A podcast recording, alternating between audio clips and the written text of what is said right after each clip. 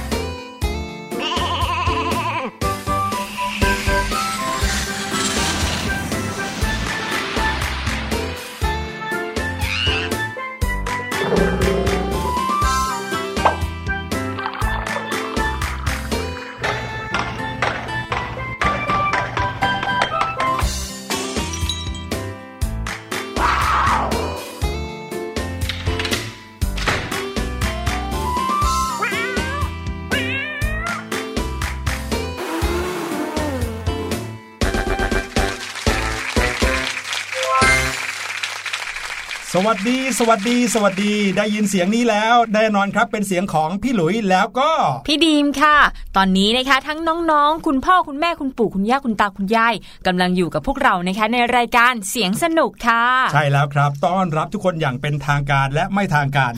สำหรับใครก็ตามที่ฟังอยู่ทางเว็บไซต์ของไทย PBS นะครับเข้ามาที่เรดิโอนะหรือถ้าเกิดเว็บไซต์ของใครเป็นภาษาไทยก็ มาที่วิทยุ แล้วก็คลิกหารายการเสียงสนุกเราจะเข้ามาเจอกันแบบนี้เลยนะครับหนึ่งชั่วโมงเต็มกับความสนุกสนาน แล้วก็สิ่งดีๆ ที่พี่หลุยพี่ดีมเตรียมมามอบให้ครับ ค่ะ แต่ว่าพี่หลุยคะไม่ได้มีแค่น้องๆที่ฟังเฉพาะตอนรายการเปื่อยนะ หรือว่ารายการย้อนหลังนะคะยังมีน้องๆที่รอฟังพวกเราติดตามพวกเราในรายการสดด้วยนะคะครับช่วงนี้ก็จะเป็นช่วงเวลาบ่ายๆเย็นๆเวลาดีๆ ที่ได้ใช้เวลาร่วมกับทุกคนในครอบครัวใช่บางคนเนี่ยก็เล่นกับน้องๆแล้วนะคะไม่ค่อยจะติดตามฟังอะไรหรอกอืมไปเล่นกันข้างนอกบ้านมากกว่านะคะ ครับผมแต่ถ้าเกิดว่าใครอยู่บนรถนะครับกับคุณพ่อคุณแม่นะครับสามารถเปิดฟังผ่านโทรศัพท์มือถือได้นะครับหรือว่าใครมีเครื่องรับดิจิตอลเรดิโอก็สามารถฟังได้เหมือนกันนะจะดูซิว่าสัญญาณชัดเจนอะไรยังไงแค่ไหนนะครับก็ติดตามกันได้แบบนี้ นอกจากรายการเสียงสนุกแล้ว ยังมีอีกหลากหลายรายการนะครับของทางไทย PBS ที่มีมาฝากไม่ว่าจะเป็นคุณพ่อ คุณแม่ คุณปู่คุณย่าคุณตาคุณยาย เด็กๆ ผู้ใหญ่ฟังได้หมดทั้งครอบครัวเลยครับ วันนี้นะคะตลอดทั้งวันเนี่ยเด็กๆเขาก็ไปเรียนหนังสือกันนะคะอืมไปทำกิจกรรมนอกบ้านกันบางคนกลับถึงบ้านแล้วเนี่ยพี่ดีมเนี่ยอยากจะลองถามน้องๆรวมถึงพี่หลุยด้วยนะคะว่าครับตลอดทั้งวันที่ผ่านมาเนี่ยได้มีพลาสติก หรือว่าขยะอยู่ในมือมากน้อยแค่ไหนคะโอ้โหพี่ดรีมนี่อินเทรนด์มากๆเลยนะครับอืมหลังๆเนี่ยพี่หลุยเริ่มที่จะเห็นใคร ๆ ก็ให้ความสำคัญเกี่ยวกับเรื่องของการลดขยะกันหมดแล้วนะใช่ค่ะ หลายๆคนนะครับเริ่มที่จะมีการพกถุงผ้าใช่ไหมอ๋ออ่าไม่ว่าจะเป็นคุณแม่หรือว่าบ้านเราเองเนี่ยโหยหลายคนเลย พกถุงผ้าไว้เผื่อจะไปซื้ออะไรเนี่ยจะได้ไม่ต้องใส่ถุงพลาสติกใช่ไหมอืมส่วนพี่หลุยเหรอถ้าถามว่าวันเนี้ยได้สร้างอะไรที่เป็นขยะบ้างแล้วหรือยังเหรอครับค่ะก็คงจะต้องเป็นผักที่กินไม่หมดเมื่อเช้าเนี้ยคอ๋รัอบนี่เป็นขยะของพี่หลุยแล้วคะเนี่ยไม่มีพลาสติกมาเจือปนเลยนะคะเนี่ยเออห้ามมีขยะพลาสติกเลยใช่ไหมฮะค่ะเออพี่หลุยเนี่ยนะครับเป็นคนที่กินผักไม่ค่อยเก่งเท่าไหร่ครับ ก็เลยมักจะเหลือเป็นขยะเศษอาหารครับอืมเออแล้วก็เป็นผักอะไรที่แบบบางทีเคี้ยวยากๆน้องๆเป็นกันบ้างหรือเปล่าครับ แต่ถ้าพลาสติกเนี่ยนะพี่หลุยพยายามที่จะไม่ใช้เลยแหละครับพี่ดิมอืมพี่ดิมก็เหมือนกันค่ะพี่หลุย เดี๋ยวนี้นะก็พยายามที่จะพก แก้วน้ำไปไหนมาไหนด้วย เวลาที่จะซื้อน้ำก็ใช้แก้วน้ำนั้นแทนนะคะจะได้ไม่ต้องใช้แก้วพลาสติก บางร้านเนี่ยเขาลดราคาให้ด้วยนะพี่ดิมชอบตรงนี้แหละอืมจะได้มีเงินเหลือไปหยอดกระปุกมากขึ้น ส่วนขวดพลาสติกถ้าเกิดว่าได้จากตามปั๊มน้ำมันหรือว่าปั๊มแก๊สนะคะพี่ดิมก็พยายามจะใช้ซ้ำหลาย ๆ ครั้งเลย เอาไปใช้ที่บ้านด้วย แต่ว่าล้างให้สะอาดก่อนนะคะเอาไปใช้ซ้ำกินซ้ำก็ได้หรือว่าอย่างสัปดาห์ที่แล้วที่เราบอกเล่าวิธีการนำขวดพลาสติกมารีไซเคิลก็ทำตามแบบนั้นก็ได้นะคะ ใช่ใช่หลายๆวิธีเลยนะครับ ที่เราจะสามารถทำให้ขวดพลาสติกเนี่ยเกิดประโยชน์ได้ในรูปแบบอื่น บางทีก็กลายมาเป็นแก้ว หรือว่ากลายมาเป็นขวดเล็ก ๆ ที่เอาไว้ใช้ใส่อุปกรณ์ต่างๆ หรือบางทีนะครับตัดฝาขวดออกกลายเป็นแก้วที่เอาไว้ใช้ดื่มน้ำได้อีกต่างหาก นี่นี่แหมคุณแม่พี่ดีมไอเดียเจ๋งมากเลยค่ะ คุณแม่ฟังรายการของเราเมื่อสัปดาห์ที่แล้วค่ะพี่หลุยครับก็เลย หาวิธีรีไซเคิลพวกขวดพลาสติกอืมเป็นขวดน้ำอัดลมขนาดใหญ่เวลากินที่บ้าน เวลาตอนมีปาร์ตี้สังสรรค์กันใช่ไหมคะอ๋อครับครับเราก็จะมีขวดพลาสติกใหญ่ๆเหลือทิ้งมากเลยค่ะ คุณแม่เนี่ยก็เลยเทน้ำลงไปให้เต็มขวดนะคะแล้วก็เอาไปวางในห้องน้ำอืมสำหรับวางพวกต้นไม้หรือครับว่าวางสิ่งของที่อาจจะ เกะกะหรือไม่มีที่วางในห้องน้ำค่ะอ๋อใช้แทนโต๊ะไปเลยคือไม่ต้องกลัวว่าจะเปียกนะคะเพราะว่าขวดน้ำเนี่ยเปียกก็ไม่เป็นไรค่ะอืมใช่ใช่เป็นขวดพลาสติกใช่ไหมครับพูดถึงขวดพลาสติกที่ใส่น้ำเต็มเนี่ยพี่หลุยมีอะไรอย่างหนึ่งมาถามพี่ดีมแล้วก็ถามน้องๆด้วยค่ะพี่ดีมกับน้องๆเนี่ยเคยเห็นขวดพลาสติกที่เป็นขวดน้ำอัดลมขวดใหญ่ๆนะที่พี่ดีมบอกเมื่อกี้เนี่ยอ่าใช่นะครับใช่ค่ะแล้วใส่น้ำเปล่าหรือว่าใส่น้ำใสๆเนี่ยลงไปจนเต็มเลยนะครับแต่พอใส่เต็มแล้วไม่ได้เอาไว้ใส่ในตู้เย็นแล้วก็เอามาเอาเอามาไว้ดื่มนะครับแต่ว่าเอาขวดน้ำที่ใส่น้ำเต็มๆเนี่ยไปวางไว้ตามกำแพงบ้านหรือวางไว้หน้าประตูบ้านตรงรั้วข้างนอก วางเรียงกันเป็นแถวเลยละครับ เคยเห็นหรือเปล่าครับพี่ดิมเคยเห็นนะ แล้วก็แอบสงสัยด้วยค่ะพี่หลุยว่าเอ๊ะเขาจะเอาไปทำอะไรกันนะ คือ ถ้าอย่างบ้านพี่ดิมเนี่ยเอาไปมัดรวมกันแล้ววางของใช่ไหมคะอืมแต่ว่าถ้าเอาไปวางหน้าบ้านเนี่ย ต้องต้องกันอะไรบางอย่างแน่เลยแต่นึกไม่ออกเหมือนกันว่ากันอะไรอะคะพี่หลุย มาถูกทางครับ พี่หลุยเนี่ยสงสัยเรื่องนี้มานานนานแล้วน้องๆ สงสัยเรื่องนี้กันบ้างหรือเปล่าครับพี่หลุยเนี่ยก็เลยไปถามบ้านที่เขาเนี่ยเอาขวดน้ำมาใส่น้ำเปล่าเอาไว้นะครับ เสร็จแล้วก็วางไว้บนกำแพงหน้าบ้านค่ะไม่ใช่วางไว้บนกำแพงสิวางไว้หน้ากำแพงอะนะครับหน้าบ้านานเรียงกันเป็นหลาย ๆ ขวดเลยนะครับ รวมไปถึงบางทีก็อยู่หน้าประตูรั้วของบ้านก็มีนะครับโอ้โหอืมบอกว่าทำไมต้องเอาน้ำมาเรียงอย่างนี้ด้วยล่ะครับเผื่อเอาไว้ให้ใครผ่านไปผ่านมาจะได้กินได้เหรอยกดื่มเลยนะอ่าคุณลุงที่เขาอยู่ในบ้านนั้นนะเขาบอกว่าเขาก็กันจริง ๆ อย่างที่พี่ดีมว่าครับ เขาเอาไว้กันบรรดาน้องหมาเนี่ยที่บางทีมาจากไหนก็ไม่รู้มาเดินผ่านหน้าบ้านใช่ไหมครับ และปกติแล้วน้องหมาก็มักจะมาประกาศอาณาเขตของตัวเองนะด้วยการชิงช่องเอาไว้นะครับในบริเวณต่างๆ เพื่อประกาศว่าฉันเนี่ยเป็นเจ้าที่อยู่แถวๆนี้นะอืมอ่าแต่ไม่น่าเชื่อครับ ถ้าเกิดว่าเราเนี่ยเอาขวดน้ำใส่น้ำเต็มๆไปวางไว้ใสๆเนี่ยนะครับเมื่อน้องหมาเนี่ยเดินมาดมๆมาเห็นเข้าเนี่ยเขาจะไม่กล้ามาฉี่ตรงนั้นครับอ้าวทำไมเป็นอย่างนั้นนะคะ ไม่รู้เหมือนกันแต่เดาเอานะครับ น่าจะเป็นเพราะว่าเขาเนี่ยเห็นหน้าตาตัวเองที่อยู่ในขวดน้ำใสๆแล้วดูน่ากลัวพี่เล็กเลยครับ ก็เลยอาจจะไม่ฉี่ตรงนั้นอ๋ออย่างนี้ความจริงแล้วเราใช้กระจกแทนก็ได้นะน้องหมาจะเห็นหน้าตัวเองชัดเข้าไปอีกนะคะพี่ดิมได้ไอเดียจากเรื่องนี้แล้วพี่หลุยครับถ้าอย่างนั้นนะรอบหน้าเวลาที่ไปจอดรถในที่ไกลๆหรือว่าที่ไม่ใช่หน้าบ้านตัวเองนะคะอืมพี่ดิมจะพกขวดน้ำไปด้วยหลาย ๆ อันเลย แล้วก็วางไว้ตรงล้อออ๋อน้องหมาจะได้ไม่มาฉี่ที่ล้อนะขี้เกียจล้างเนี่ยดีต้องใช้วิธีนี้ไปเลยดีกว่าไอนะคะเดียสุดยอดไปเลยครับอ่าน้องๆลองสังเกตกันดูแล้วกันนะครับ ว่าตรงไหนที่เราเคยเห็นเนี่ยมีเอาขวดน้ำใสๆมาใส่น้ำเปล่าใสๆปิ้งๆแล้วก็วางไว้ที่พื้น วางไว้ที่ล้อรถเหมือนอย่างที่พี่ดีมบอกบ้างหรือเปล่า แล้วเขาวางไว้ทำอะไรกันนะอืมเอาละครับ เรื่องขยะมีมากมาย รวมไปถึงเรื่องรีไซเคิลขยะก็มากมาย ก็เป็นเพราะว่าตอนนี้เนี่ยนะฮะเรื่องขยะในประเทศเราเนี่ยโอ้โห เป็นเรื่องที่น่าเป็นห่วงสุด ๆ ไปเลยค่ะรวมถึงข่าวที่เราจะมาเล่าให้น้องๆฟังในวันนี้ด้วยค่ะ คือต้องบอกว่าขยะที่เราพูดถึงเนี่ยที่ผ่านมาเราจะพูดเฉพาะพวกพลาสติก อาจจะเป็นขวดพลาสติกธรรมดาชิ้นเล็ก ๆ ที่เราใช้กันในชีวิตประจำวัน แต่ว่าบางที่เจอขยะที่ใหญ่และบิ๊กเบิ้มกว่านั้นนะคะอืมเป็นที่นอนก็มีโซฟาก็มีโอ้โหนะคะจริงเหรอซึ่งเรื่องเหล่านี้เนี่ยเดี๋ยวเราจะเล่าสู่ให้น้องๆฟังในช่วงเสียงจากข่าวค่ะ แต่ว่าตอนนี้นะคะพักฟังเพลงสนุกๆสักหนึ่งถึงสองเพลง แล้วกลับมาเจอกันในช่วงหน้าค่ะ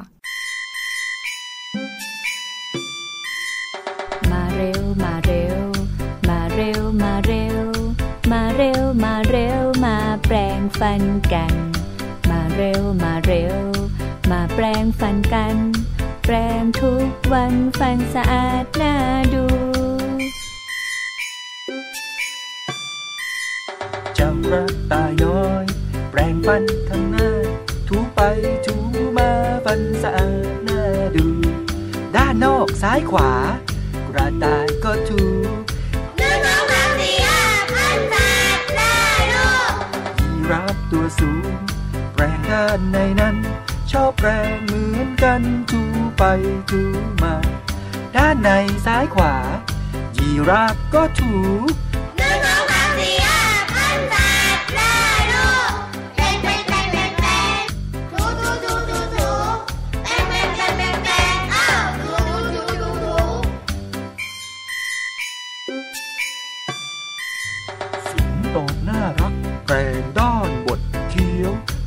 ไม่ลดเลี้ยวถูไปถูมา ฟันด้านบดเคี้ยวข้องบนซ้ายขวาหนึ่งสองสามสี่ห้าอ้าถูถูถูแปลงแปลงแปลงแปลงแปลงถูถูถูถูถูแปลงแปลงแปลงแปลงแปลงอ้าถูถูถูถูถูเจ้าหมีแพนด้าแปรงฟันหน้าลากที่ใกล้ใกล้ข้าง ไปถูมา ด้านนอกซ้ายขวาแพนด้าก็ถูหนึ่งสองสามสี่ห้าพันแปดได้ลูกเสือน้อยน่ารัก แปรงฟันด้านในแคล้วคล่องว่องไวถูไปถูมา ด้านในซ้ายขวา เสือน้อยชอบถู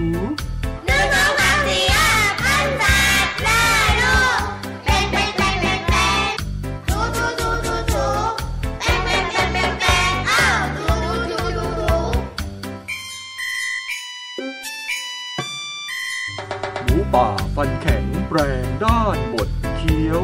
แปรงไม่ลดเลี้ยวถูไปถูมา หมูป่าชอบถูบดเคี้ยวซ้ายขวาหนึ่งสองสามสี่ห้าอ้าวถูถูถูแปลงแปลงแปลงแปลงแปลงถูถูถูถูถูแปลงแปลงแปลงแปลงแปลงอ้าวถูถูถูถูถูมาลายตัวนั้น แรงที่ลิ้นหนึ่งสองสามสี่ห้าหกเจ็ดแปดบ้วนน้ำหนึ่งครั้ง แปรงฟันเสร็จแล้ว ยิ้มสิ พวกเราฟันสะอาดแข็งแรงยิ้มยิ้ม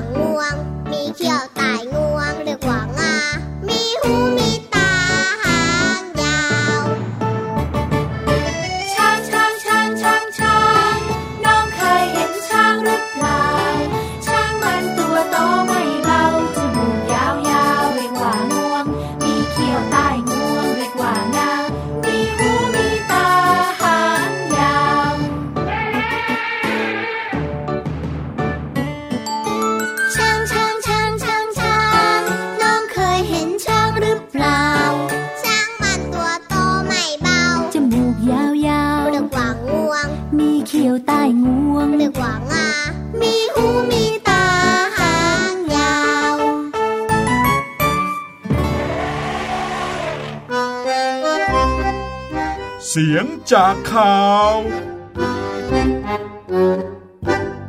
กข่าวกลับเข้าสู่รายการเสียงสนุกนะครับ ช่วงแรกของเราเสียงจากข่าววันนี้ก็แน่นอนครับ เป็นข่าวที่เกี่ยวข้องกับสิ่งแวดล้อมซะหน่อยนะครับ เกี่ยวข้องกับเรื่องราวที่เราทุกคนต่างก็ให้ความสำคัญกันเยอะเลยในยุคนี้ครับ ค่ะ โดยเฉพาะในกรุงเทพมหานครของเรานะคะเป็นมหานครแห่งขยะจริงอืมๆเดินทางไปที่ไหนเนี่ยก็เจอแต่ขยะโดยเฉพาะตามแม่น้ำลำคลองนะคะเป็นใช่ปัญหาสำหรับทางหน่วยงานต่างๆ ของกรุงเทพในการกำจัดขยะเหล่านี้มาก ๆเลย แล้วขยะในกรุงเทพนะครับหมายถึงถังขยะในกรุงเทพอะครับค่ะก็หน้าตาแปลกๆนะครับ แล้วก็มีความไม่เหมือนกันอยู่ด้วยเออนั่นน่ะเออสิบางที่ก็เป็นถังขยะใสๆนะ บางที่ก็เป็นขยะที่มีเอาไว้ให้แยกขยะหลายถังเลยนะครับ สีเขียว สีเหลือง สีแดง บางทีก็เป็นแค่รั้วเหล็กล้อมไว้เฉยๆอะอ่าล้อมไว้แล้วก็เอาขยะไปทิ้งในรั้วนั้น ไม่รู้ว่าควรจะทิ้งขยะแบบไหนกันแน่นะเนี่ยอืมยังสับสนกันอยู่นะ พี่ดิมก็ยังสับสนอยู่เหมือนกับพี่หลุยนะคะ เอาเป็นว่าก่อนที่จะทิ้งขยะลงถังขยะอันไหนนะคะ ลองอ่านป้ายก่อนเพราะว่าส่วนมากจะมีป้ายติดเอาไว้อืมเราจะได้แยกขยะให้ถูกต้องนะคะครับทีนี้มาที่เรื่องของเสียงจากข่าวของเรากันบ้างค่ะ เป็นเรื่องที่กรุงเทพมหานครนะคะเขาออกมาเปิดเผยข้อมูลที่น่าตกใจมากเลยอืมเป็นวิกฤตขยะในคลองค่ะ เขาบอกว่าโอ้โห สุดท้ายแล้วนะ มีคนทิ้งขยะชิ้นใหญ่ลงในแม่น้ำลำคลองโดยตรงเลยนะคะ ซึ่งก็ทำให้ไม่สามารถที่จะแก้ปัญหา ขยะต่างๆ ตามท่อระบายน้ำได้ แม้ว่าจะมีตักข่ายมาดักแล้วก็ตามค่ะน้องาพี่หลุยจำได้เคยมีข่าวอะครับ น้องๆจำได้หรือเปล่า ที่ผู้ใหญ่เขาบอกว่าถ้าเกิดว่าอยากให้ขยะในแม่น้ำลำคลองหายไปหรือว่าลดน้อยลงนะ ให้เอาตาข่ายใหญ่ ๆ มาดักไว้ค่ะอ่าเวลาขยะเนี่ยถูกตาข่ายดักจะได้ไม่ไหลไปตามน้ำเหมือนกันกับน้ำอื่นๆใช่ไหมครับขยะก็จะถูกตาข่ายดักแล้วก็จะได้หุ้มเก็บไว้ในหลายประเทศเขาก็ใช้ใช้วิธีนี้ๆกันใช่ค่ะเดี๋ยวนะ แต่ในบ้านเราเนี่ยทำแบบนี้ไม่สำเร็จเหรอครับ ไม่สำเร็จค่ะเรียกได้ว่าแนวคิดจากต่างประเทศเนี่ยไม่สามารถแก้ปัญหาในบ้านเราได้เลยนะคะพี่หลุย โดยทวิตเตอร์ของคุณสันเสริญเรืองฤทธิ์ค่ะ คนนี้นะคะเป็นหัวหน้ากลุ่มงานระบบโทรมาศสำนักการระบายน้ำกรุงเทพมหานคร เขาได้ทวิตเรื่องราวเกี่ยวกับการเจอขยะในคลองค่ะ โดยบอกเอาไว้ว่า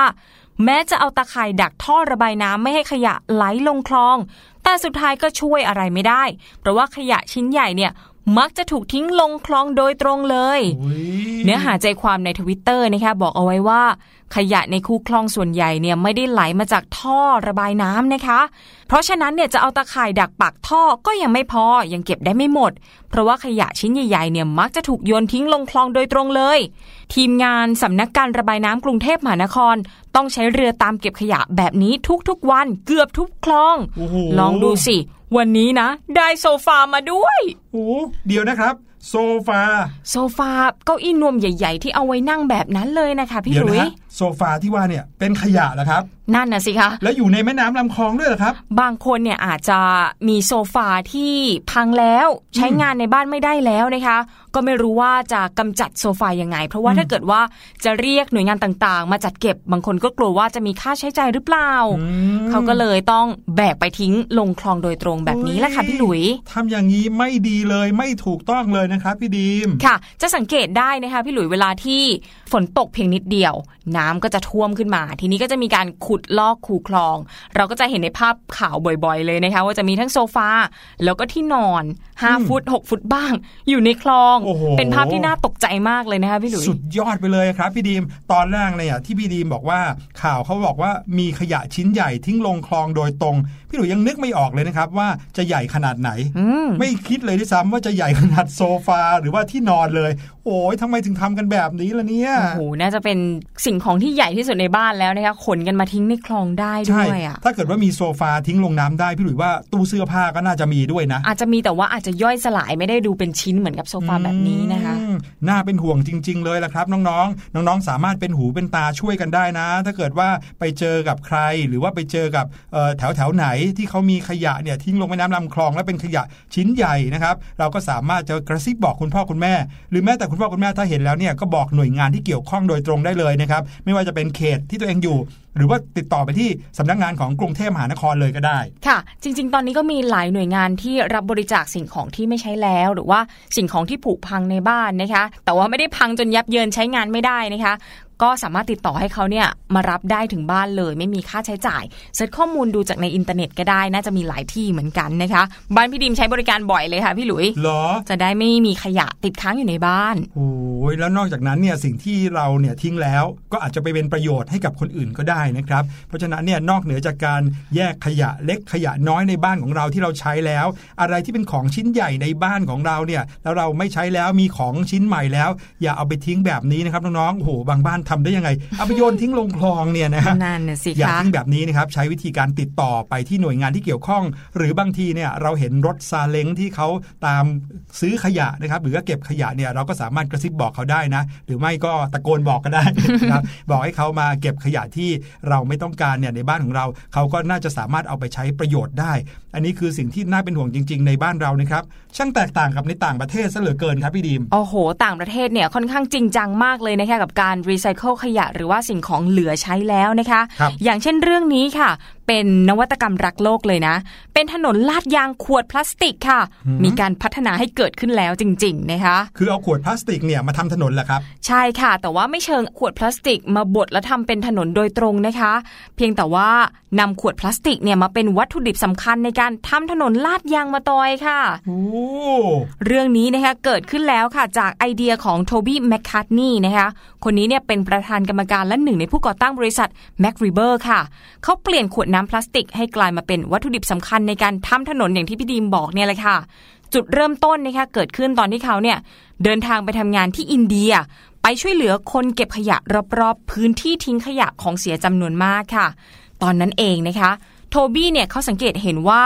คนเก็บขยะค่ะพี่หลุยครับเขาเลือกเก็บเฉพาะสิ่งที่สามารถนำกลับมาใช้ใหม่ หรือว่ารีไซเคิลได้นะคะ เพราะว่าเป็นของที่มีราคาและมีคุณค่าอยู่มจริง แต่ว่าพวกขยะพลาสติกจำนวนมากนี่สิ โดยเฉพาะขวดพลาสติกเนี่ยกลายเป็นขยะที่ถูกนำมาทิ้งรวมกันไว้ในหลุม ไม่มีใครเอาเลย ไม่มีใครเอาเลย แล้วสุดท้ายเขาใช้วิธีการแก้ปัญหาด้วยการราดน้ำมันลงไปแล้วจุดไฟเผาค่ะอุ๊ยนี่เป็นวิธีการกำจัดขยะที่ไม่ถูกต้องเลยนะบอกคะอย่างนี้ครับน้องๆครับ ขวดพลาสติก หรือว่าขยะพลาสติกเนี่ยนะครับแน่นอนถ้าเกิดว่าเราทิ้งเขาไว้เฉยๆเนี่ยเขาจะใช้เวลานับร้อยปีในการที่จะย่อยสลายให้หายไป เพราะฉะนั้นเนี่ยคนก็มักจะไม่เอาไปฝังหรือไม่ทิ้ง หรือไม่ทิ้งไว้เฉยๆเพราะว่ามันใช้เวลามากใช้เวลานานสุดๆ เลยในการย่อยสลาย แต่การที่จะเผาเขาเนี่ยนะครับเพื่อให้เขากลายเป็นขยะที่แบบถูกเผาแล้วก็ละลายจนหายไปเนี่ยอันนี้ก็ไม่ใช่วิธีที่ถูกต้องครับ เพราะว่า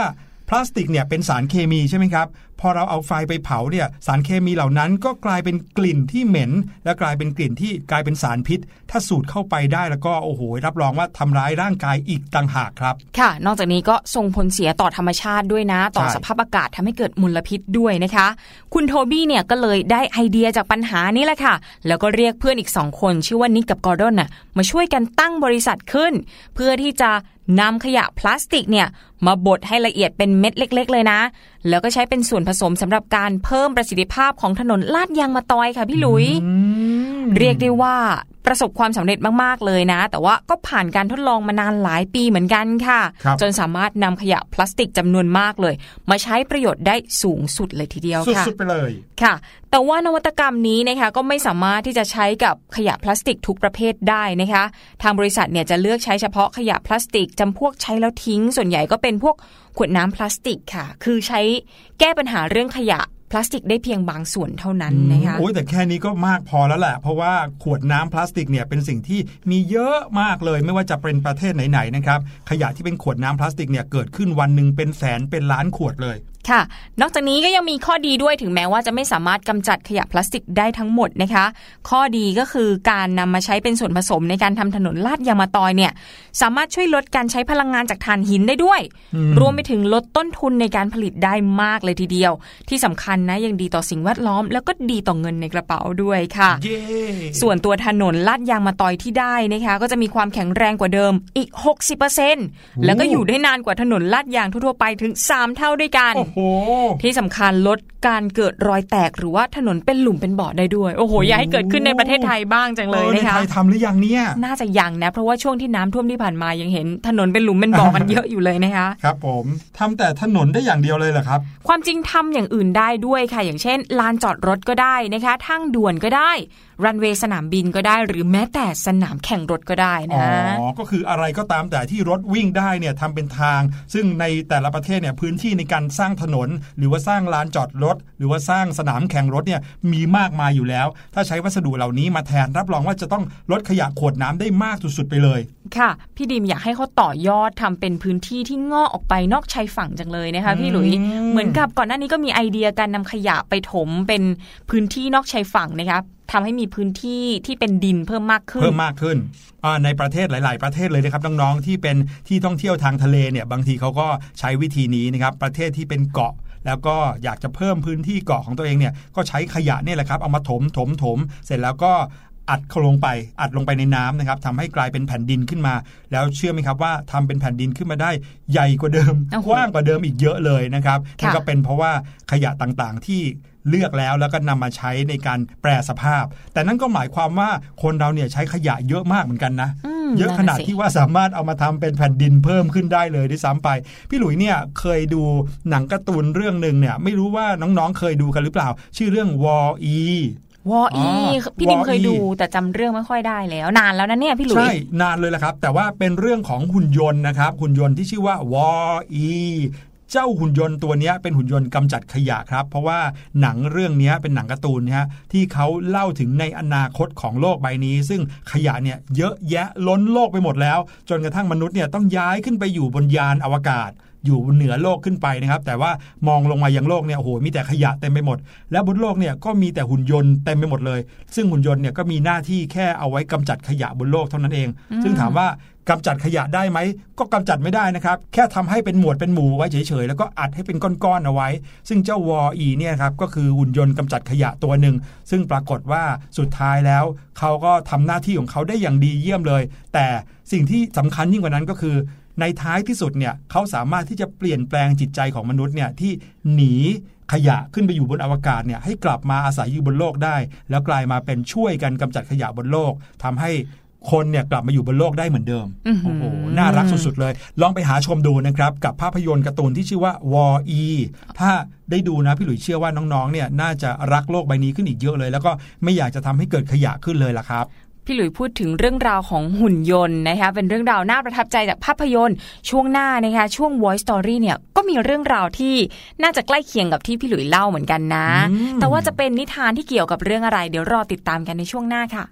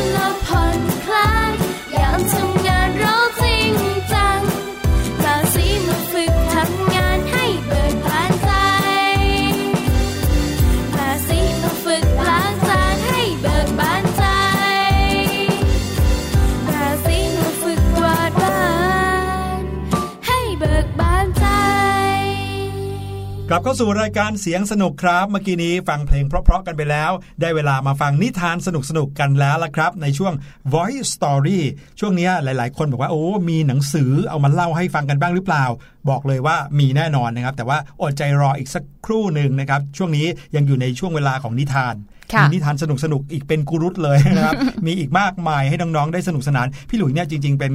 ต้องบอกว่าชอบนิทานมากๆเลยนะ เพราะว่านอกเหนือจากความสนุกแล้วเนี่ยนิทานยังสอนอะไรเราได้อีกเยอะเลยครับค่ะ เหมือนกับนิทานเรื่องนี้ก็มีข้อคิดแล้วก็คำสอนดีๆเหมือนกันนะคะพี่หลุย เป็นนิทานที่ชื่อเรื่องว่าเด็กกับหุ่นยนต์ค่ะนี่อยากจะรู้ว่าหุ่นยนต์ตัวนี้นะ จะเหมือนกับหุ่นยนต์วออีที่พี่หลุยเล่าให้ฟังเมื่อช่วงที่แล้วหรือเปล่านะคะ แต่ว่าเรื่องราวจะเป็นยังไงน้องๆ ลองไปติดตามกันเลยค่ะ กับนิทานที่ชื่อว่า เด็กกับหุ่นยนต์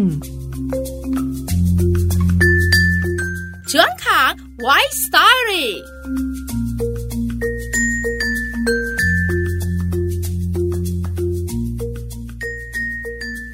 สวัสดีค่ะน้องๆ มาถึงช่วงเวลาของ Voice Story กันแล้วล่ะค่ะ วันนี้มีนิทานเรื่องเด็กบวกหุ่นยนต์มาฝากน้องๆ ค่ะ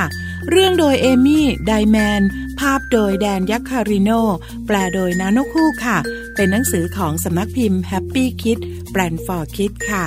เรื่องราวของเด็กบวกหุ่นยนต์จะเป็นอย่างไรนั้น ไปติดตามกันเลยค่ะ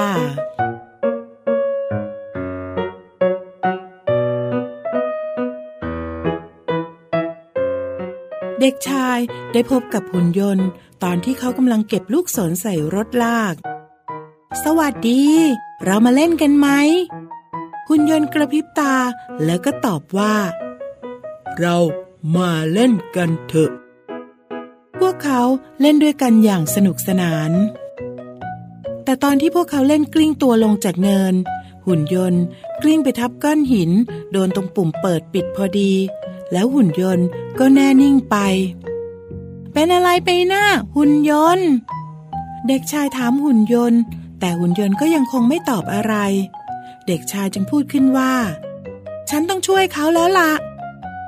เด็กชายพาหุ่นยนต์กลับบ้าน เขาป้อนซอสแอปเปิลให้หุ่นยนต์ เขาอ่านนิทานให้หุ่นยนต์ฟัง จากนั้นก็พาหุ่นยนต์เข้านอน ราตรีสวัสดิ์นะคุณหุ่นยนต์ เด็กชายกระซิบ แล้วก็นอนหลับปุ๋ย ต่อมาไม่นาน พ่อและแม่ของเด็กชาย แวะเข้ามาดู พวกเขาไม่เห็นหุ่นยนต์ที่อยู่หลังประตู บานประตูกระแทกโดนปุ่มเปิดปิดปิ๊บหุ่นยนต์เปิดเครื่องแล้ว เป็นอะไรไปน่ะหุ่นยนต์ถาม แต่เด็กชายไม่ตอบ เครื่องของเธอขัดข้องเหรอหุ่นยนต์ถาม เด็กชายยังคงไม่ตอบอะไร ฉันต้องช่วยเขาแล้วละหุ่นยนต์พูดขึ้น หุ่นยนต์พาเด็กชายกลับบ้าน เขาป้อนน้ำมันให้เด็กชาย และอ่านคู่มือการใช้งานให้เด็กชายฟัง ขณะที่เขา กำลังจะเปลี่ยนแบตเตอรี่สำรองให้เด็กชาย นักประดิษฐ์ก็เดินเข้ามาพอดี หยุดก่อน นี่คือมนุษย์เด็ก นักประดิษฐ์ตะโกนบอกหุ่นยนต์ เด็กชายสะดุ้งตื่นขึ้นมาแล้วก็เห็นหุ่นยนต์ เด็กชายยิ้ม คุณหุ่นยนต์ คุณหายป่วยแล้ว หุ่นยนต์กระพริบตาแล้วก็บอกว่า มนุษย์เด็ก เธอหายพังแล้ว นักประดิษฐ์ โทรหาพ่อแม่ของเด็กชาย แล้วนักประดิษฐ์ก็ไปส่งเด็กชายที่บ้าน ราตรีสวัสดิ์ครับคุณหุ่นยนต์ ราตรีสวัสดิ์มนุษย์เด็ก พรุ่งนี้เรามาเล่นกันอีกไหม เด็กชายพยักหน้าและตอบว่า พรุ่งนี้เรามาเล่นกันอีกนะ แล้วหุ่นยนต์และเด็กชายมนุษย์ ก็เป็นเพื่อนรักกัน น้องๆค่ะเป็นความน่ารักนะคะ ไม่ว่าจะเป็นหุ่นยนต์ที่ไม่มีชีวิต แต่มีความนึกคิดแล้วก็มีความรู้สึก ก็เป็นเพื่อนกับเด็กได้เหมือนกัน แล้วก็เชื่อว่าน้องๆทุกๆ คน จะมีเพื่อนเยอะแยะมากมายนะคะ รักษาเพื่อนเล่นกับเพื่อนอย่างมีความสุขนะคะ หมดเวลาของ Voice Story แล้ว กลับมาติดตามกันได้ใหม่ในครั้งต่อไป ลาไปก่อน สวัสดีค่ะ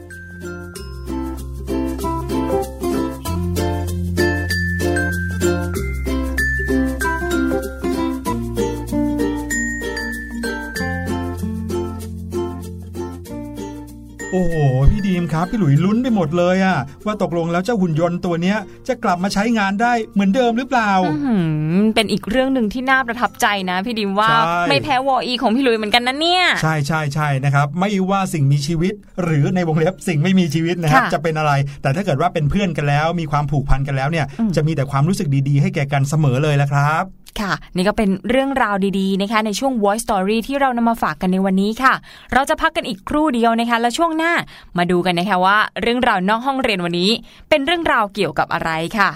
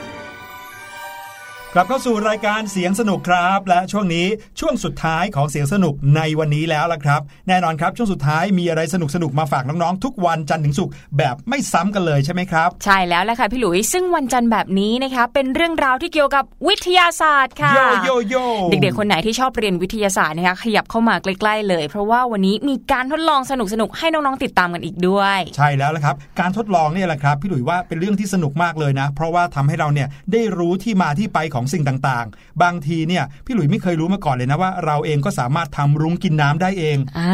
อ่าจนกระทั่งมีการทดลองเกิดขึ้น พี่ดีมเนี่ยไปเห็นรุ้งกินน้ำทำมือ ต้องเรียกว่ารุ้งกินน้ำ DIY ใช่ไหมพี่หลุยตอนที่คุณแม่รดน้ำต้นไม้ โอ้โหครับตื่นเต้นมาก หลังจากนั้นก็พยายามไปใช้ฟอกกี้ยืนฉีดใหญ่เลย แต่ว่าถ้าเกิดไม่ได้มุมไม่ได้องศาแล้วก็ไม่มีปัจจัยเรื่องแดดที่เหมาะสมนะคะก็ไม่เกิดรุ้งกินน้ำแบบที่คุณแม่ทำด้วย ใช่แล้วครับ การที่เราได้ทดลองเนี่ยจะทำให้เราได้รู้ที่มาที่ไปสาเหตุ แล้วก็เหตุผลของสิ่งต่างๆ ที่เกิดขึ้นในธรรมชาติได้ จริง ๆ แล้วเรื่องราวของวิทยาศาสตร์เนี่ยก็มีขึ้นมาเพื่ออธิบายปรากฏการณ์ต่างๆ ในธรรมชาตินี่เองละครับ วันนี้พี่หลุยส์ก็เลยมีการทดลองมาฝากน้องๆ เพียบเลยอ่าเดี๋ยวดูกันว่าเวลาที่เหลืออยู่ของเรานะครับในวันนี้เนี่ยจะได้สักกี่การทดลองกัน แต่ค่ะว่ารับรองว่าสนุกทุกอันเลยค่ะอ่ามาเริ่มต้นอันแรกกันเลยดีกว่านะคะแอบกระชิบน้องๆ นิดนึงนะคะต้องไปบอกคุณแม่ก่อนนะ ก่อนที่จะเริ่มต้นการทดลองนี้นะคะเพราะว่าอาจจะต้องมีอุปกรณ์ที่ต้องไปยืมคุณแม่ในครัวด้วยนะคะแหมการทดลองแรกวันนี้นะคะชื่อว่าไข่ลอยน้ำค่ะพี่หลุย ไข่ลอยน้ำลอยน้ำ พี่ดิมเนี่ยนึกถึงไข่หวานก่อนเลยนะ ใช่อันเดียวกันหรือเปล่าคะบัวลอยไข่หวานใช่ไหมลอยอยู่บนบัวลอยอีกทีหนึ่งค่ะอ่าแต่นี่คือไข่เลยครับ ไข่ลูกรีรีที่มีเปลือกไข่เลยครับ น้องๆอาจจะลองหยิบเปลือกไข่เออไม่ใช่หยิบไข่จริง ๆ มาเลยอืมอ่านะครับว่าเอ๊ะถ้าเอาไข่มาใส่ลงไปในน้ำจะลอยหรือจะจมอ่าอุปกรณ์สำหรับการทดลองนี้นะครับ ก็มีง่ายๆครับ แค่ไข่สองฟอง แก้วน้ำสองใบนะครับ น้ำเปล่าและก็อีกอันนึงเป็นสิ่งสำคัญมากสำหรับการทดลองนี้ก็คือเกลือครับการทดลองนี้นะคะไม่ยากค่ะ มาเริ่มต้นกันเลยนะคะ ขั้นตอนแรกค่ะให้เด็กๆเนี่ยเทน้ำเปล่าใส่ลงไปในแก้วใบแรกก่อนนะคะตึ๊ดตึ๊ดตึ๊ดตึ๊ดตึ๊ดตึ๊ดเต็มแล้วนะ จากนั้นเนี่ยก็ค่อยๆ วางไข่ใบแรกลงไปในแก้วน้ำค่ะวางยังวางยัง ตุ๋เดี๋ยวมพี่พี่พี่หลุยวางก่อน อืมมอ้าว ทีนี้นะคะลองสังเกตดู จะพบว่าไข่เนี่ยร่วงลงไปอยู่ด้านล่างก้นแก้วค่ะ ใช่เลยละครับ ไข่จมลงไปก้นแก้วเลยละครับน้องแต่ว่าต้องย้ำนะว่าไข่ที่นำมาใช้เนี่ยต้องไม่ใช่ไข่ที่เสียนะคะ เพราะว่าถ้าเป็นไข่ที่เสียเนี่ยจะลอยน้ำอยู่แล้วนะคะ แต่ว่าถ้าเป็นไข่ปกติไข่สดเนี่ยก็จะจมลงไปก้นแก้วค่ะๆครับทีนี้มาดูกันที่แก้วใบที่สองกันบ้าหยิงบมาก่อนนะครับ แก้วใบที่สองเมื่อกี้แก้วใบแรกวางอยู่ก่อนแล้วนะครับที่ข้างๆ แก้วใบที่สองเนี่ยเป็นแก้วใบแรกที่พี่หลุยใส่น้ำลงไป เสร็จแล้วก็เอาไข่ที่เอามาจากในครัวนี่นะครับหย่อนลงไปในแก้วใบนี้ ปรากฏว่าไข่จมลงไปอยู่ก้นแก้ว คราวนี้มาดูแก้วใบที่สองกันบ้างครับ ต้องทำยังไงครับพี่ดีม แก้วใบที่สองนะคะยุ่งยากเพิ่มขึ้นนิดนึงค่ะ น้องๆเนี่ยต้องเทน้ำร้อนลงไปในแก้วนะคะอืมแล้วจากนั้นค่ะ ก็ค่อยๆ ใส่เกลือลงไปประมาณ 1 2 3 4 5 4ถึง5ช้อนโต๊ะเลยค่ะโอ้โหใส่เกลือเยอะมากเค็มปีแน่เลยนะครับแล้วก็ค่อยๆใช้ช้อนนะคะ ละลายคนเกลือเนี่ยให้เข้ากับน้ำค่ะ ครับผม ทีนี้ก็ยกดื่มเลยเอ้ยไม่ใช่แบบนั้นนะคะใจะเย็นๆค่ะ หลังจากที่เกลือละลายแล้วเนี่ยให้น้องๆเนี่ยรอจนน้ำเย็นลงก่อนนะคะ หลังจากนั้นก็ค่อยๆ ย่อนไข่ใบที่สองลงไปเลยค่ะ พี่ดิมครับพี่หลุยส์กำลังคนอยู่นะครับ ตอนนี้เมื่อกี้นี้ใส่เกลือลงไปในน้ำอุ่นแล้วน้ำน้ำร้อนหน่อยนะครับ ใส่เกลือลงไป แล้วก็คนคนคนคนคนจนตอนเนี้ย น้ำไม่มีเห็นเกลืออยู่ในน้ำแล้วละครับแปลว่าเกลือละลายไปกับน้ำหมดแล้วลายนะเรียบร้อยแล้วนะครับ แล้วก็คงต้องรอสักพักหนึ่งใช่ไหมถ้าเกิดว่าอยากจะให้น้ำนั้นเย็นลง น้องๆ เองก็เหมือนกันนะครับ ถ้าตอนนี้ใครที่ทดลองการทดลองนี้นะครับ ต้องอดทนอดใจรอสักครู่หนึ่งนะครับ ให้น้ำเย็นลงซะก่อนไม่ให้น้ำร้อนเหมือนอย่างตอนแรกครับ ค่ะ หลังจากนั้นก็ค่อยๆ ย่อนไข่ใบที่สองลงไปนะคะ เดี๋ยวนะครับใส่ไข่ใบที่สองลงไปในแก้วใบที่สองใช่ไหมใช่ค่ะ ตุ๋ม นี่ทีนี้ล่ะ จะเห็นอืมว่าไข่ใบเนี้ย ไม่ได้จมลงไปเหมือนกับการใช่ใช่ใช่หย่อนไข่ลงไปในแก้วใบแรกนะ ถูกต้องครับทำไมไข่ลอยขึ้นมาอยู่ตรงริมปากข้างบนอย่างนั้นล่ะครับเรื่องนี้มีคำอธิบายค่ะ หลักๆ เลยเนี่ยคือความหนาแน่นของโมเลกุลทั้งไข่และน้ำโดยเฉลี่ยไข่เนี่ยจะมีความหนาแน่นมากกว่าน้ำเปล่าค่ะ ไข่ก็เลยจมลงไปอืมเหมือนกับแก้วใบแรกนั่นเอง ใช่แล้วครับ แต่ว่าเมื่อเป็นเกลือนะคะ เกลือเนี่ยจะทำให้ความหนาแน่นของไข่ลดลงค่ะ ก็เลยทำให้ไข่เนี่ยไม่สามารถตกลงไปถึงด้านล่างได้เกลือทำให้ไข่มีความหนาแน่น ลดลงพูดง่ายๆ ความหนาแน่นของน้ำเกลือเนี่ยมีมากกว่าไข่ ก็เลยพยุงไข่ให้อยู่ลอยขึ้น บนผิวน้ำได้นี่เองละครับโอ้โห สุดยอดไปเลย ตอนนี้เรารู้แล้วล่ะ ว่าทำไมคนที่อยู่ในน้ำทะเลอะถึงได้ตัวลอย เพราะว่าน้ำทะเลเค็มปีอย่างนี้นี่เองละครับ ง่ายๆนะคะการทดลองนี้ก็เหมือนกับการโยนไข่ลงในทะเลนะคะพี่หลุยครับไข่ก็ผมคงจะลอยเหมือนกัน ถ้าเกิดไม่โดนคลื่นซัดไปซะก่อนนะคะอาจจะหายไปเลยก็ได้ทีนี้มาตอนที่การทดลองที่ 2 กันเลยดีกว่าค่ะพี่หลุย การทดลองเนี้ยเด็กๆ น่าจะชอบนะคะ ชื่อว่าการทดลองอมยิ้มน้ำตาลคริสตัลค่ะพี่หลุยโอ้โหมีทั้งอมยิ้มมีทั้งน้ำตาลโอ้โหนึกภาพออกเลยครับว่าฟันเราจะต้องเตรียมตัวผุแน่นอนมาดูกันที่อุปกรณ์นะคะ อุปกรณ์เนี่ยไม่ยากค่ะ มีน้ำเปล่า 2 ถ้วยตวงครับน้ำตาล 5 ถ้วยตวง แก้วน้ำใช้ถึง 5-6 ใบเลยนะคะ รอบนี้ รวมไปถึงไม้หนีบ แล้วก็ไม้สำหรับทำเป็นก้านอมยิ้ม และสุดท้ายที่พลาดไม่ได้เลยคือสีผสมอาหารค่ะ โอ้โห อันนี้ต้องใช้อุปกรณ์เยอะหน่อยนะครับ แล้วหลายอย่างก็ต้องใช้เวลาเตรียมตัวนิดนึง เพราะว่าสีผสมอาหารก็ต้องใช้หลายสีเหมือนกัน อันนี้อาจจะต้องไปรวมกันกับเพื่อนๆนะครับแล้วมาทดลองการทดลองนี้ด้วยกันรวมไปถึงอาจจะบอกคุณพ่อคุณแม่ด้วยนะครับ ว่าต้องใช้อุปกรณ์อะไรบ้างเผื่อให้ท่านเนี่ยช่วยจัดหาอุปกรณ์ต่างๆ มาให้เราครับ การทดลองครั้งนี้ง่ายกว่าที่คิดครับ ถึงแม้ว่าจะมีอุปกรณ์มากมายก็ตามนะครับ อย่างแรกที่สุดเลยให้น้องๆ เนี่ยเทน้ำลงในหม้อนะครับ แล้วก็ต้มน้ำนั้นจนเดือด โอ้โห น้ำเนี่ยจะเดือดปุดๆปุดๆแล้วก็ร้อนมาก ห้ามเข้าใกล้น้ำที่เดือดเด็ดขาดครับ จากนั้นเนี่ยค่อยๆนะครับค่อยๆ ใส่น้ำตาลลงไปทีละช้อน ทีละช้อน ทีละช้อนนะครับ ระหว่างที่เติมน้ำตาลเนี่ยก็ควรจะคนให้ละลายไปด้วยพร้อม ๆ กัน ให้น้ำตาลนั้นละลายไม่ให้เห็นเป็นเกล็ดๆในน้ำเลยนะครับ เสร็จแล้วปิดเตาทิ้งน้ำนั้นเอาไว้ให้เย็นลงนะครับจากนั้นเนี่ยให้หยดสีผสมอาหารลงไปในแก้วน้ำครับ ประมาณสัก 1-2 หยดเท่านั้นเอง แล้วก็ยกส่วนผสมทั้งหมดลงจากเตาครับ เอาส่วนผสมทั้งหลายนั้น เทลงแก้วที่หยดสีผสมอาหารทีละแก้ว ทีละแก้ว แล้วก็คนสีให้เท่ากันนะครับ ไม่ว่าจะเป็นสีเหลือง สีแดง สีฟ้า สีม่วง สีเขียว คนให้เท่ากันให้เข้ากันให้หมดเลย เสร็จแล้วให้น้องๆนะครับ เอาก้านอมยิ้มนะครับที่เตรียมเอาไว้มาหนึ่งก้าน จุ่มไม้นั้นนะครับ จุ่มก้านอมยิ้มนั้นลงในน้ำสะอาด แล้วก็คลุกกับน้ำตาลทรายขาวจนติดทั่วไม้ครับ เสร็จแล้วก็เอามาจุ่มลงในแก้วสีนั่นเองครับเสร็จแล้วเราก็ใช้ไม้หนีบผ้าเนี่ยหนีบปลายก้านอมยิ้มด้านบนเอาไว้หน่อย เพื่อป้องกันไม่ให้ปลายไม้นั้นร่วงลงมาติดกับก้นแก้วครับ ทีเนี้ยน้องๆต้องทิ้งเอาไว้นานหน่อยครับค่ะการทดลองนี้ต้องบอกว่าทำตอนนี้พร้อม ๆ กันไม่ได้ เพราะว่าจะต้องทิ้งเอาไว้นานถึง 3-7 วันเลยทีเดียวหืมคราวเนี้ยพอพ้นไปหลังจาก 7 วันแล้ว หรือพ้นจาก 3-4 วันไปแล้วเนี่ย สิ่งที่เราเห็นก็จะได้คริสตัลน้ำตาลอย่างที่เราต้องการเลยล่ะครับ ซึ่งวิธีการนี้นะคะก็เรียกว่าการตกตะกอนนั่นเองค่ะน้องๆนี่แหละคือหลักการของการตกตะกอนก็จะใช้เวลานานสักเล็กน้อยนะคะสามถึงเจ็ดวันนะคะน้องๆก็จะได้คริสตัลน้ำตาลแล้ว ใช่แล้วละครับ การทดลองนี้เหมาะสำหรับคนที่ใจเย็นสักนิดหนึ่งนะใครที่ใจร้อนเนี่ยพี่หลุยว่าทดลองแค่การทดลองอันแรกก็พอนะครับลอง เปรียบเทียบไข่ที่อยู่ในน้ำธรรมดากับน้ำเกลือก็พอว่าอันไหนลอยอันไหนจม ส่วนการทดลองอมยิ้มน้ำตาลคริสตัลเนี่ยต้องตั้งใจนิดนึงแล้วก็ใช้เวลานานหน่อย ใครอยากจะรู้ว่าวิธีการทดลองอมยิ้มน้ำตาลคริสตัลเป็นยังไงก็ถามเข้ามาทางหน้าแฟนเพจของไทย PBS ได้นะครับ เดี๋ยวพี่หลุยจะมาค่อยๆ เฉลยให้ทีละขั้นตอนก็แล้วกันครับ ค่ะ งั้นวันนี้นะคะเราปล่อยให้น้องๆ ไปทำการทดลองกันดีกว่าค่ะพี่หลุยเผื่อน้องๆเขาได้ผลลัพธ์ที่ดีกลับมาเขาจะได้เอากลับมาอวดเราวันต่อไปนะคะเย้สำหรับวันนี้หมดเวลาของรายการเสียงสนุกแล้วค่ะ พี่ลุยกับพี่ดิมลาน้องๆไปก่อน สวัสดีค่ะ สวัสดีครับ สบัดจินตนาการ สนุกกับเสียง เสริมสร้างความรู้ในรายการ